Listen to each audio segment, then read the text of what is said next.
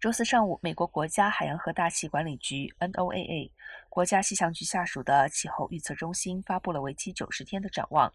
它让人们大致了解了十一月、十二月和一月在全美范围内的情况。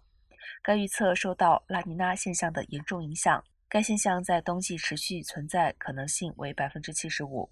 这个现象往往一分为二，给美国南半部带来干燥的天气，给美国北半部带来潮湿的冬天。